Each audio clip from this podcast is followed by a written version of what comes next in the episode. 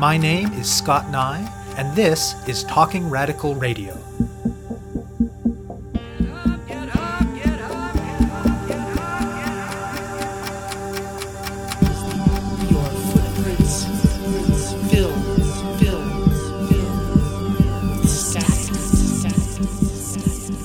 Hello and welcome to Talking Radical Radio, where we bring you grassroots voices from across Canada. We give you the chance to hear many different people that are facing many different struggles, talk about what they're doing, how they're doing it, and why they're doing it, in the belief that such listening is a crucial step in strengthening all of our efforts to change the world. On this week's show, I will be speaking with Rachel and Eric. Prison abolitionism is a strand of radical anti-authoritarian politics that dreams of a world without prisons and organizes to make it so. Exactly what that world might look like and what change might be required to reach it are open questions. Certainly it would require transformative social change that would reverberate far beyond prisons themselves. Though it has a longer history in this country than many realize, it is still a relatively small element of the itself small radical left in Canada. But it is perhaps not surprising that one city that has a group that focuses its work on abolishing prisons is none other than Kingston, Ontario. Kingston is a city of about one hundred twenty thousand people on the north shore of Lake Ontario, midway between Toronto and Montreal. Despite its quite modest population, Kingston has the dubious distinction of having the largest concentration of federal correctional facilities of any city in Canada. The group End the Prison Industrial Complex, or EPIC, began in two thousand ten. Radicals in Kingston had already been discussing for a while the possibility of starting a group focused on prisons. A couple of other things happened that year that led them to finally make it happen. On the one hand, at the national level, you had radicals organizing against the Olympics in Vancouver and against the G twenty summit in Toronto, who were facing intense repression from police, including, for some, the threat of jail time. On the other hand, at the local level, there was opposition developing in Kingston, both among prisoners themselves and among a politically diverse cross-section of residents, to the Harper government's plans to close the two farms used as work sites for prisoners and associated with prisons in the city. It seemed like the right time for radicals in Kingston to come together around prison issues and to add a specifically prison abolitionist perspective to that broader campaign. Over the years, EPIC's work has evolved. After the defeat of the campaign to save the prison farms, they mobilized for several years, this time mostly on their own rather than in coalition, to oppose various prison expansion projects in Kingston. And since that campaign has receded, they've focused more attention on building relationships with individual inmates and inmate committees, and have done things like publish a regular newsletter that is mostly by and for prisoners, as well as supporting, however they can, acts of resistance by prisoners on the inside, all the while working hard to articulate a prison abolitionist perspective. I speak with Rachel and Eric about prison abolitionist politics, about the very particular political context of Kingston, and about EPIC's work in the service of a world without prisons or any other institutions of domination and control. We spoke by Skype to phone from Kingston. My name is Eric. I'm a member of End the Prison Industrial Complex, which is an anarchist prison abolitionist collective based in Kingston, Ontario, Canada's prison capital. And my name is Rachel, and I'm also involved with End the Prison Industrial Complex, or EPIC. I grew up in Toronto and moved to Kingston to go to school, and through a combination of punk rock and student politics became politically active early on when I was living in Kingston, and over the years became involved with, I guess, radical politics and eventually a more explicitly anarchist politics. And leading up to the anti-Olympics organizing that was happening, as well as the G twenty organizing in two thousand ten, a lot of people in our networks were targeted by the police, and some people, especially who were involved with organizing around the G twenty, spent short periods of time in jail. So they went for like between a month and up to about two years. So I think in anarchist communities in Ontario especially, there was a renewed energy and focus on the prison industrial complex and a desire to understand and map out and navigate that, both from a support perspective in terms of supporting people who we knew who were in jail, as well as a broader political imperative as anarchists as part of a strategy of resistance against the state. And in Kingston, we'd already been talking about that for some time. because there's so many prisons in Kingston and because there's such a large prisoner population and people who are on parole living in the Kingston area, and it started in the context of a popular campaign against the closure of the prison farms program, actually.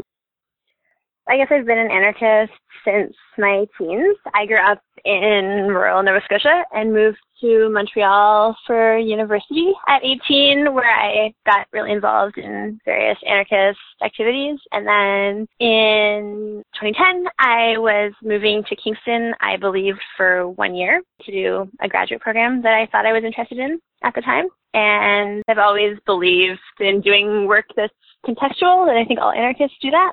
Anarchists do what makes sense, ideally, for the specific context they're in. So while in Montreal I was not doing anti-prison work, in Kingston I sought that out and first got involved with EPIC around a campaign to fight a massive prison expansion going on.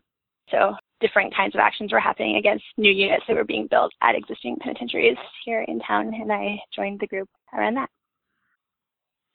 Prison Industrial Complex is the literal complex made up of the actual prison system itself, which is a state-run institution, and all of the capitalist institutions around it that are a part of that. And I think that it's important to recognize that prisons are one thing, but that the system of control and domination that they're part of is much more far-reaching than the prison is itself.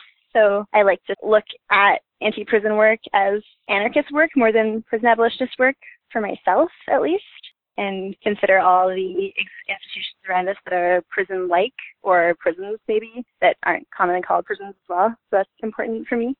And I think that various corporate and industrial powers that feed into prisons or fund prisons or do whatever it takes to keep us from going are a part of that. But actually, I don't believe that that's an entity on its own that needs to be fought like specifically and separately from other state institutions like, you know, a mental hospital or a school or any other institution of power that I see as deeply connected to prisons. I think more people are familiar with the term military industrial complex, as it was popularized by people who are doing anti-war organizing in the United States.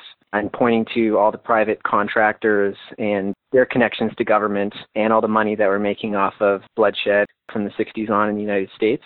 So I think people deployed the term prison industrial complex to bring a kind of familiar critique of the ways in which the government and the private sector conspire to make money off of the misery of others and apply that lens to the prison system. It's been used a lot in the United States by groups that are more specifically maybe solely focused on the prison system and its impacts in society, and in a context where you have actual private prisons that are operating in the United States. Mm-hmm. I think in Canada, there's certainly a ton of private involvement in the prisons, and it's been something that we highlight and oppose, but I do believe it's more driven by like a government-driven system of control more than it's a system of profit creation. But I would still call that the prison industrial complex because there's an entire industry. Like if you look at Kingston, you have a large population of people who are dependent on the prisons for their livelihoods. So you have guards, but you also have people who work in and out of the prisons. Every major contractor has a significant amount of their work doing renovations and construction work at the prison. You have social services agencies that are deployed to manage the criminalized populations that come in and out of prison. So I think we use that term much more expansively than sometimes it's used. We're using it to describe the way in which prison has infiltrated all aspects of society and the kind of logic of control and domination that drives that. Angela Davis has been a major theorist of prison abolition and has taken the word abolitionist from the history of the abolitionist movement against slavery in the United States, and basically is pointing to the prison system as a continuation of the same slave system that existed in the United States historically, and that it was never really abolished, it was reconfigured. So I think that term has been adopted very deliberately to draw those parallels and to create a historical continuity there. What it actually means practically, I think, is a really tough question. It's always the first question that we have, right, from people is, well, without prisons, how are you going to deal with, you know, murder or rape, the most extreme, most violent kind of crimes? There's a broad field of thought around, first of all, pointing out that most people are in prison for nonviolent drug offenses, which is something that is more easily explainable as there's no need for that to be criminalized in the first place, and doing the same kind of thing around mental health issues. But then when we get into, well, yes, of course, people are going to continue to hurt each other and there's going to be violence and harm no matter what kind of society we build, whether there's wealth inequality or whether there's proper support for mental health and proper support for drug addiction, you're still going to have these kinds of issues. Then we start looking at societies that have existed historically or continue to exist in various forms that didn't rely on prisons to resolve conflicts, and start talking about how do we resolve our conflicts with each other and resolve issues of violence outside of the police and court system. And that usually looks like something like accountability processes, which have had really mixed results when they've been applied in activist communities. And I think anybody who's experienced them can speak to that. Where we talk about transformative justice, restorative justice. There's a whole body of theory about, like, without prisons, how do we resolve conflict without locking somebody up in a cage as punishment for something that's been done that we believe is wrong? How do we change that behavior in a way that it doesn't continue repeating itself and producing itself in ever greater ways? But I think the most important thing to point out is that prisons aren't resolving these conflicts either. Prisons are exacerbating existing tensions in society and creating drug problems and creating mental health issues and justifying their own existence in ever-expanding ways. Kingston has seven prisons on several different sites. And as soon as you spend any time in the town, you can see the ways that the prisons in the town are constantly interacting. There's these big buildings that exist that are the literal prisons that you have to walk or drive by regularly, but then also, you know, people are going in and out of prison from Kingston. There's tens and tens of ex-prisoners, people on parole and people on probation. There's tens and tens of prison staff. It's like a major employer in the city. Pretty much anyone you meet in this town who has lived here for any amount of time either knows someone or is related to someone who either has worked for C S C or has done time in some way. And I think that's quite unique. Prison is really quite intensely woven into the fabric of the town. There's a joke here that when a crime's committed, the police don't actually investigate. They just go around to every single person on parole and harass them until they find somebody to blame. You have pockets of people who are extremely criminalized. A lot of that poverty and criminalization is multi-generational and confined in specific neighborhoods. I think people sometimes come here to go to school, or they come here as a tourist or something, and they don't ever see that side of Kingston, but it's actually very foundational to the way the city operates. Tell me more about the founding of End the Prison Industrial Complex and about the different kinds of work that the group has done over the years. In two thousand nine, the federal government announced that it was closing all the prison farm programs across Canada. These were both cattle and agricultural farms that were like a work program in minimum security institutions across Canada, and two of them were in the Kingston area. And they were widely seen to be like a rehabilitation-focused program in that people who are progressive people support these programs, and a lot of prisoners really sought out these kinds of programs over the other kinds of work that's available, which is mostly like cleaning or building military vehicles or building furniture for the government or something like that. So there was a fairly strong consensus that these were a lesser evil in terms of day-to-day life in prison. And when they announced the closure of the farms, the reason they gave was that the Harper government believed that farming was no longer a viable employment skill. So this really upset the farmers in the area.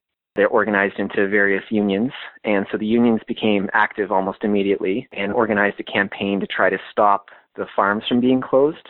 And they hooked up with various progressive church groups in the area who believe in rehabilitation and prison reform. At the beginning, there was even a guards union that was involved, and mobilized a huge number of people, like hundreds and hundreds of people were involved in this campaign right from the beginning. And Kingston, as was said before, is one hundred twenty thousand people, so that's a very significant event in the city.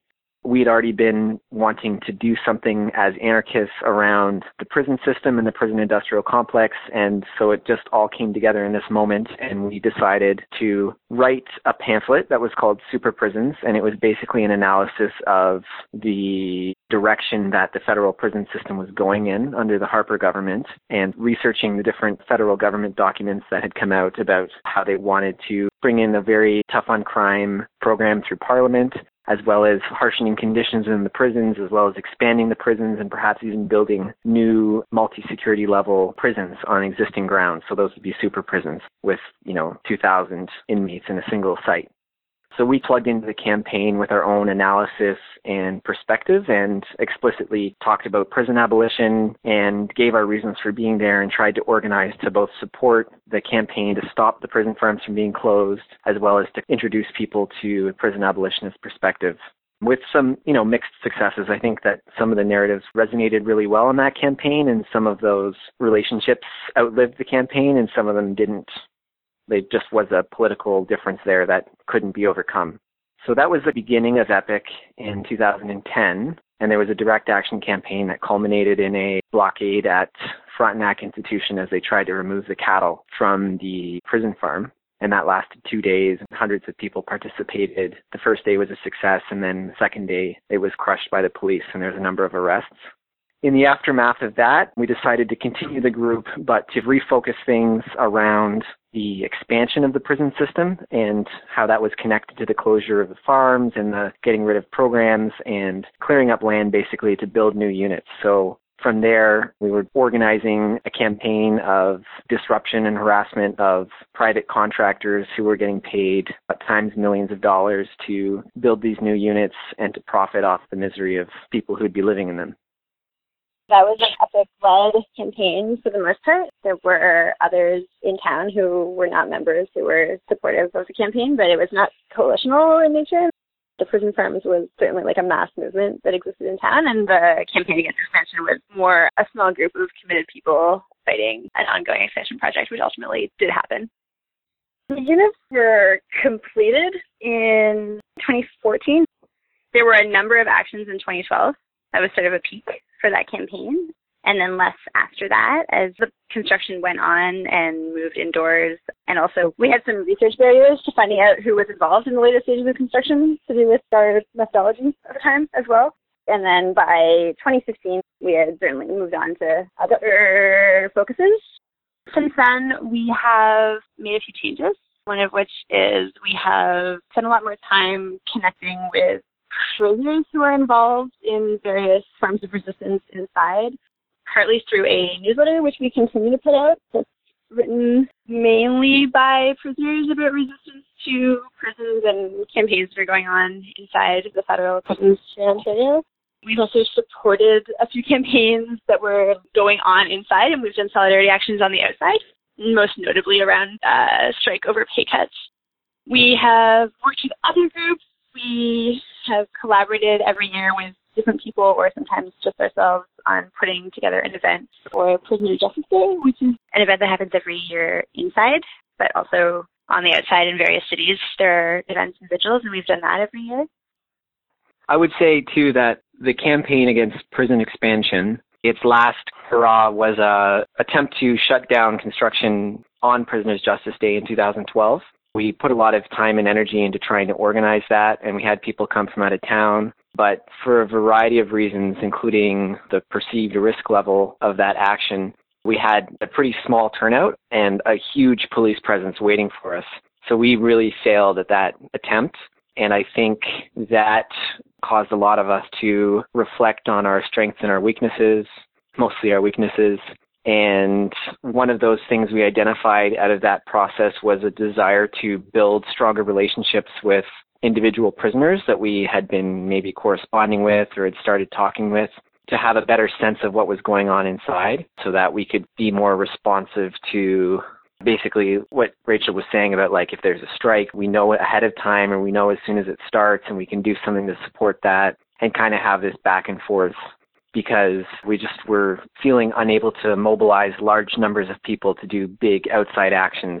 And that, I think, remains true.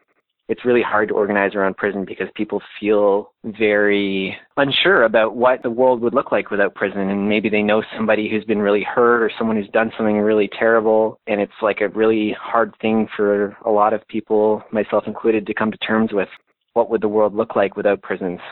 Also because, for me, the answer to that question doesn't make any sense if we left the rest of the system intact. It's important to have a variety of politics and analysis around how would this entire society and entire system be transformed in a way that is more, you know, ecological and community supporting and autonomous. What sorts of things have you been able to do on the outside in support of actions and resistance happening inside? There's a wide range of things. First and foremost, understanding whether there's demands or whether it's just a pushback against C S C or something like that. Sometimes there's a specific target that you can help put pressure on, whether through protest or through creative direct action or through, you know, dropping banners in support of people on the highway so that people are aware that there's something going on. We've stood outside at the intersection outside Collins Bay Penitentiary and stopped cars and flyered them. We've slowed down traffic on the bridge and the causeway for Prisoner's Justice Day. There's a strategic question. Is this about the public becoming aware of something, or is it about maybe Corrections Canada specifically feeling pressure from a variety of places?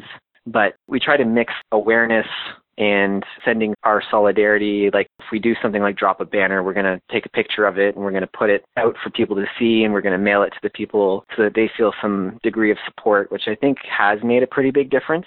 Or publishing their demands or their analysis of the situation in our newsletter or on our blog if it needs to be done in a more immediate fashion. And sometimes it's like aggressive, militant protest against the people who are overseeing people and, and maybe they're treating them poorly or someone has been injured or killed inside and there needs to be a response like that's not okay and people are going to notice that and there's going to be consequences for doing things like that. The strategy dictates that, but the main thing is if you have communication channels open to people who are participating in those struggles, then you can negotiate that and have a sharpened analysis of what's happening and what might be a helpful boost to that campaign. And how have you done that? How have you managed to establish and maintain relationships with people on the inside, given all of the constraints that they face? Staying connected is definitely easier than getting connected. And in terms of getting connected, we've tried various kinds of creative methods, including one of the most successful, which has been writing letters addressed to people who have already spoken out, like in the media or online and other places, about the actions they're doing inside. So that has been one method. And then building contacts from other contacts as well. Like once you, someone finding out who else is involved, that's been, I think, actually our most successful way of finding people who are doing these things. In terms of staying connected, certainly like the ways that we're used to communicating with our friends are not the ways that are going to work, but you learn to correspond. That's kind of neat. And you also want to actually be there when you say you're going to be there for a phone call. You know, something that many people in cell phone culture are not as used to, but is actually as possible. Like there are ways to stay in touch with someone most of the time, especially if you're flying somewhat under the radar of C S C. It is very difficult, though, to make that first contact, especially yeah. because... it's probably clear that it's really important to us to be really explicit about our politics. And that means being like, we're against C S C, like we don't want them to exist. So they don't like us very much. So they do sometimes do things to obstruct our ability to speak to people, or they will threaten prisoners with consequences. Like they'll say, we'll put a note on your file, or, you know, you don't want to get mixed up with those people. It's going to be harder for you to get parole. We had one friend of ours, she was sent back to prison for showing a video at one of our events. They basically pulled her parole over it for three months because of an unauthorized association. So they have an extreme amount of arbitrary authority and control over people's lives, and that very much plays into certain limitations that we sometimes run up against, and it's not our place to push somebody to risk those things. Someone's got to choose that for themselves. So most of what we do is we just put ourselves out there as best we can, whether it's sending off tons of letters as much as we can, or maybe we have a big noisy demo outside of prison. We try to like let people know that that was us. In various ways of like maybe we know somebody who volunteers inside or works as a programs officer or in some kind of role like that. And we try to say, hey, if you ever think someone would like to talk to us, pass on our address. I think we've done well in terms of people are aware that we exist and they can reach out to us if they want. I think the tricky part is making it clear that we have something to actually offer that's going to be able to help people better their situation, especially because most of the work we do is very long goal. We do sometimes get involved in campaigns for immediate changes to people's conditions, but a lot of what we do is talk about why we'd be better off without prisons and why we need to get rid of prisons altogether. So that, you know, understandably can be hard to see why it would benefit somebody to reach out to us and build a relationship and perhaps face some consequences for that.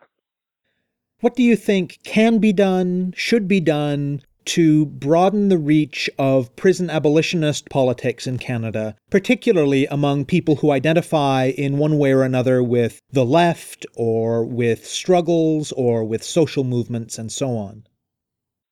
This isn't going to sound like broadening, but I think that actually drawing really clear lines is really important, and being really honest about politics is really important, and that sometimes, you know, that does create divisions within the left. And I do think certainly right now that the police and law and order are a major line that a lot of people are divided by, and you see that in the fallout from protests across the country all the time. But I also think that in many ways that is, and I hope will continue to be, a constructive line, a constructive division, a constructive conflict. Of course, I do want to broaden that to some extent. Like, I want more people to commit themselves to fighting for a world that doesn't have prisons in it. But I'm not afraid of a world where there are some people who call themselves progressives or, or call themselves other left, but believe firmly in law and order and defend law and order, and to accept that if those people are really, really committed to fighting for law and order, they are not our allies, and that's perhaps okay in some contexts. And I think that actually there's a lot of buy-in in the world at large. Like, when I talk to people in my neighborhood or on the bus or whatever, if you talk to people like the police versus talking to people about various other left goals, many, many people are on side for that. Many, many people are like, yeah, you know what? Like, I totally hate prison. I totally hate the cops, because that's something that really tangibly affects a lot of lives, and people can really see that as a violent institution in their day-to-day life. It's quite clear, I think.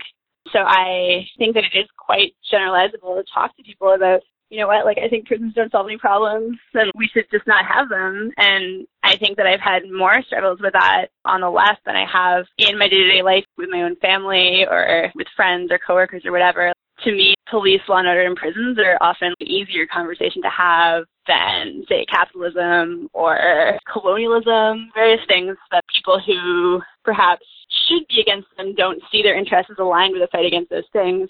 I think a lot of people see their interests as quite clearly aligned with a world that doesn't have police and prisons in it, especially if you're thinking about poorer people, people who are affected by those things on a day-to-day basis. You have been listening to my interview with Rachel and Eric of End the Prison Industrial Complex, or EPIC, from Kingston, Ontario. To learn more about their work, go to epic dot no blogs dot org. If you're a prisoner and you want to get in touch with them, send them a letter to EPIC, Suite four oh nine, four twenty-seven Princess Street, Kingston, Ontario, K seven L five S nine. To find out more about Talking Radical Radio, the guests, the theme music, and the ways that you can listen, or to suggest topics for future shows, go to talking radical dot c a and click on the link for the radio show. On the site, you can sign up for email updates or follow us on Facebook or Twitter. I'm your host, Scott Nye, a writer and media producer based in Hamilton, Ontario, and the author of two books of Canadian history told through the stories of activists, Gender and Sexuality, and Resisting the State, both from Fernwood Publishing. Thank you very much for listening, and I hope you tune in again next week. Your footprints fill, fill, fill, stack, stack.